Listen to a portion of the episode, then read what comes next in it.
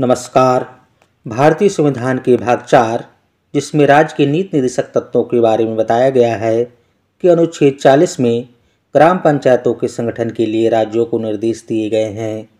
अनुच्छेद 40 के अनुसार, राज्य ग्राम पंचायतों का संगठन करने के लिए कदम उठाएगा और उनको ऐसी शक्तियाँ और प्राधिकार प्रदान करेगा, जो उन्हें स्वायत्त शासन की इकाइयों के रूप में कार्य करने योग्य बनाने के लिए आवश्यक हों।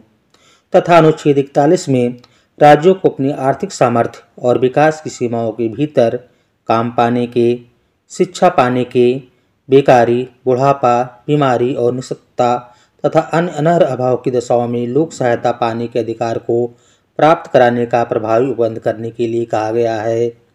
एवं अनुच्छेद बयालीस में काम की न्यायसंगत और मानवोचित दशाओं को सुनिश्चित करने के लिए प्रसूति सहायता के लिए राज्य को निर्देश दिए गए हैं। जय हिंद जय भारत।